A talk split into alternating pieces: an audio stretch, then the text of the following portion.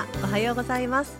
本日も始まりました。暮らしと政治と私。パーソナリティは滋賀県議会議員佐口芳恵です。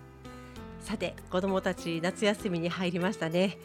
と言ってもあの最近は子どものワーク・ライフ・バランスあのこれ本来は仕事と生活のバランスが取れた状態っていう言葉なのであの大人があの仕事とあの生活のバランス取りましょうねという言葉のはずなんですけれどもこの仕事しすぎの大人に向けてのはずの言葉がですねあの子どもの世界でも言われてしまうぐらい子どもたちも忙しくなってしまっているようです。あの実際塾これ特に夏休みは夏季講習とかあと部活動に習い事とこう大人顔負けのスケジュールをこなすお子さんも少なくないのではないでしょうか。あのまたねあの政治課題でいうとそれでもまあその習い事ができている場合はいいんですけれどもできない方はどうするかっていうようなことであの寺子屋事業といった事業もあのもう申し込みがちょっとね終わってしまってるかもしれないんですけれどもあの学習支援なんかの施策も各市や町で行われていることが少なくありませんのでぜひあの回覧板とかですね見逃したとかいう場合も終わりかもしれないんですけれどもあの市役所であるとかお近くのあのですね社協さんとかそういったところに聞いてみていただけるとそういう施策もあるかもしれません。でその子どもたちがですねすごく忙しくなっていてあのどっちかっていうとやっぱりまだまだ勉強勉強だと思うんですよね。あの私の時代はまだまだですねえー、もう私の時代って言ってもすごい数十年前ってちょっとごまかしてすみません。数十年前なんですけれどもあのまだまだですね学歴社会たる言葉が厳然と生きてましてですねあの大学行けといい大学行けというような感じだったんですけれどももう今随分ですねこう大学に行った後もなかなか就職のところで詰まってしまう。また就職一生懸命苦労してしてもその会社がどうなるかわからないという不透明さがどんどん増してきて私たちのその数十年前よりはマシになってきたこれ良くも悪くもですけれどもあの学歴社会神話なんですけれどもまだまだあるということであのついやっぱりあの英語数学国語とかですね理科社会とかこういうあのそういう勉強になっていますよね。であの実際なかなかこう机の前から子どもたちが離れるっていうことが少ないように思います。調べ物はインターネットで相当できますしなんか、ね、動画やとか画像とかかなりのものを机の上のパソコンで見られてしまいますし遊ぶという時もですねなかなかこう机を離れて外に飛び出せっていう感じではなくってやっぱりパソコンでゲームをしたりアプリで携帯で何かやったりということにが多いんじゃないかと思います。あのこれはこれであの素晴らしい技術ですし私自身もすごくお世話になっているのですがやっぱりこうリアルでこうなんていうかこう生身の体験も大切ですよね。なのでこうちょっとゆっくりあのずっとは無理でも少しゆっくりこうリアルな体験をしていただきたいなって特にこの滋賀県においては思います。滋賀県においてはっていうのはですねあの私大阪から移住して20年ぐらいになるんですけれどもあの外から来た人間から見ると滋賀県っていうのは本当に体験の宝庫だなと思って驚きました。あのあちこちにこう水路があり川があり湖がありますね。日本一の湖が。しかもこの水をこう触っても全然大丈夫そうですよね。あの私大阪時代、まあ、大阪から来たんですけれども大阪時代の私の家から一番近かったのがですね淀川とか上東運河、まあ、あのひょっとしたら白北川だったのかなという気もしなくもないんですけどあの上東運河っていう私たちは子どもの頃呼んでました、まあ、あの運河は運搬なんかのこう何らかの目的のために人が作った人工的な水路ですから川って言っていいのかどうかが微妙なんですけれどもとにかくこう家から一番近くて水が高いところから低いところにこう流れていく細長い川状のものですね。これがあのまあ上東運河だったわけです。でそうするとですねまず水辺に行けません。こうバッチリコンクリートで固められたこう護岸とかいうのではなくてですね護岸っていうよりもあの壁の中を水が流れてる感じでこう川の水面も何メートルしか下をこう覗き込むように見ないと見えないという状態でした。こう最上流をですね見てみたいって子供ながらにやっぱりそれでも思うわけですね。で今思うとひょっとしてずっと、まあ、淀川水系ですからずっと遡って淀川上がってずっと内側とか来て瀬田川とか来て琵琶湖のさらに上みたいなところに行かないといけないっていう話だったかもしれないので到底行き着かないんですけれども、まあ、歩いても歩いてもコンクリートの壁に固められた運河ということで諦めたなんかこんな子供時代の思い出がありますね。でこの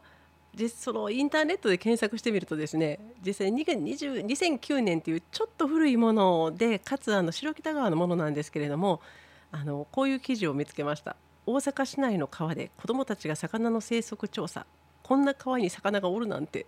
ちょっと切なくなりますよね。こんな川に魚がおるなんて。まあでも私の子供時代の感想もですねそんな感じだったわけですね。あの時々釣りをしてる人がいて鯉とか釣り上げてもらってもですねなんかちょっと触る気になれない感じのあの水の色と。まああのこういう濁りがひどい状態で、まあ、実際人間はそんなに弱くないので魚掴んでも大丈夫だったのかもしれないですしあの故郷の川なので愛しくもあるんですけれども。あの COD ちょっと行政っぽくですねあの COD っていうこう小さければ小さいほど水の汚れが少ないってされる数値があるんですけれどもその記事、まあ、2009年段階でもではありますが4から8って書いてあったんですね。あの琵琶湖ですとですね下がらない下がらないと心配されてるこう琵琶湖の南湖って言われるあの南の方の部分でもあの3とか3.5ですからですねあの4から4.8という故郷のこう川を思うとやっぱりこうちょっと切なくなりますよね。こういう自然貧困って言いますか本当に自然自然に触れられるっていうと遠足かな林間学校かなと子どもの足で行けないところにしか自然がない子どもの手の届かないところにあるような自然っていうものを見てきた私としてはあのこう滋賀に来てですねこの鳥がいっぱいいろんな種類がいるっていうようなこの状況を見た時にやっぱりこの自然をもっとこう子どもたちにも味わってほしいなと思うわけです。あのもうちょっとだけそのお話しさせていただくとあの滋賀に来てですね赤霊を見た時まず感動しました。何この鳥って。であの最初に住まいした家のお庭でウグイスが鳴いた時こう冗談ではなく私そのお家が放送してると思ってたんですね。ちょっとあのあのお寺とかのとこ離れとかだったのであさすがお寺様ウグイスの声放送してるわって言ったらほんまにいたっていうのでまた感動しましてですね。こう私たちのあの子供時代と比べてこれだけ豊かな自然があるっていう琵琶湖をあのやっぱりこう味わっていただきたいと思います。この歩いてそこに自然があるっていうことが素晴らしいこの琵琶湖をですねあのやっぱり人間あんまり身近にこう生まれた時から当たり前であるとその価値とか貴重さっていうのはなかなか気づけないものですよねあの私の家族を見ていてもそう思います私も当時あの20階のビルとかですね華やかな商店街とか地下街とか迷路みたいな地下鉄とかこう図書館みたいな大きな書店とかが特段珍しいとも思ってなかったんですけどあれはあれでまた大阪の街ならではだったんだろうと思います。でこの滋賀県のですねこのすごい本当に素晴らしい湖なんですよ。この前琵琶湖システムという、まあ、あの水産業とか農業とかそういうものが一体となったものですけれどもこの琵琶湖は世界農業遺産に選ばれたりですね昔からやっぱりこれだけの広い水面でもちろん飲み水としても役に立ってますでも農業水産業工業で中にある島には人まで住んでるよみたいなね。こう生活と切っても切り離せない。これだけの大きな湖っていうのは世界でもやっぱりすごく少なくて。これが、あのなかなか滋賀県の人にもともとそこに住んでる人には伝わっていないのではないかっていう問題意識を持ってあのそれならばそのことに気づいていただこうということでできた場所が実は滋賀県にありましてですね。これが琵琶湖博物館です。この琵琶湖博物館あのいろんな意味で入り口として作られておりまして琵琶湖博物館を入り口に本当の博物館は琵琶湖である。こういうコンセプトで作られた琵琶湖博物館です。なかなかですねあの最初からこういうコンセプトをしっかりと作っているんですけれどもそういう博物館っていうのは案外少ないというふうにも聞いていましてあの本当に言って見ていただくと子どもがまず楽しめるっていうちょっとこう難しいことばっかりがずらずら並んでるっていうよりも子どもがパッと行ってわーっと楽しいって、まあ、水族展示なんか子ども好きですよね。そういうところがあってそこでいろいろ学んできてで難しいこともちょこっとこう入り口導入部分を見てそして地元に戻るとそこに現物がある。この琵琶湖の存在がならなおさら滋賀ならでは感をこう強調してるんですけれどもやっぱ滋賀ならではの博物館がありますよね。こうあのそういう博物館の中であのいろんな自然研究ができるところなんか大人向けにもすごい楽しいディスカバリーという場所があるんですけれどもぜひですねあの子どもたちを連れてみて行ってみていただいて夏休みの取り組みっていうのをこうしていただけたらいいんじゃないかなと思っています。でこの琵琶湖博物館あの料金についてとかで調べていただくと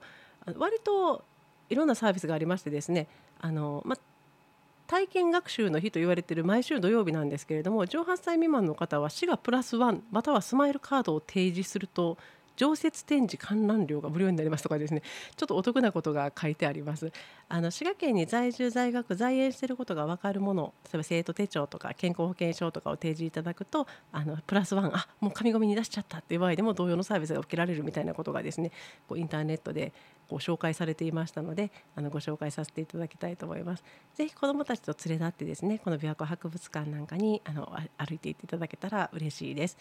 あとあの滋賀の子ども応援プロジェクトということであ県庁もこんなふうなこと頑張ってるんだなと思ってあのありがたく思ってたんですけれども自由研究を県庁職員の皆さんがお手伝いしてくれるという企画が8月1日の火曜日10時から4時まであの県庁の横にある危機管理センターという新しい建物があるんですけれどもそこの1階で事前申し込み不要で県庁見学も実施されているということであの保護者の方と一緒に行っていただきますと例えば防災とかですねあの湖に浮かぶ沖島のご紹介とかですね。あとばい菌探偵になろうとかいうふうに健康の問題であるとかですね。なぜ歯磨きをするのとか滋賀の文化と歴史とか水産業とか。あ全部読み切れなくて担当課の皆さんごめんなさい。こんな感じであの非常に大きなあ先ほどの世界農業遺産琵琶湖システムのこともありますね。ここではあの琵琶湖の漁法とか魚のゆりかご水田とかあと食文化、えー、環境こだわり農業あと水源林の保全とかお祭りとかですねいろんなことが紹介されているみたいであのぜひ自由研究ちょっとどうしようかなと思っている方は大体ですね 私なんかもそうだったんですが8月下旬になるとお腹痛くなるとかになる前にあのぜひ8月1日あの県庁の危機管理センター1階に足を運びいただけたらいいのではないかなと思います。本当にあの私も言うて大阪でもねあの近所にあったみかんの木にアゲハチョウが来てその芋虫を育てて浮かさせてみたりですねこうひっそりとアスファルトの中にこうしぶとく存在してくれてる自然を探して子供時代楽しんでましたがそんなことしなくても本当にもう右にも左にも前にも後ろにも自然が広がるこの滋賀県ですのでいろんなきっかけで楽しんでみていただけたら嬉しいと思っています。あのこの他にもですねあの陶芸の森で岡本太郎アートの夢展があったりとかですね県立美術館の水の匂いのするところ展とかですね夏休みにぜひ親子で楽しんでいただきたいなと思う場所がたくさんあるんですけれどもまたご紹介させていただければと思っています。さあそろそろ終わりの時間となりました。FM オーツではこのように毎週7時45分からあのお聞きいただけます。アプリ FM プラプラから簡単にメッセージを送っていただけますのでスマホなどお持ちの方はぜひアプリをダウンロードなさってみてください。さて終わりの時間となりました。聞いていただきまして本日もありがとうございます。お休みの方もお仕事の方も学校の皆さんもどうぞ良い週末をお過ごしください。暮らしと政治と私パーソナリティは私滋賀県議会議員佐口義恵がお送りいたしました。また来週お目にかかりましょう。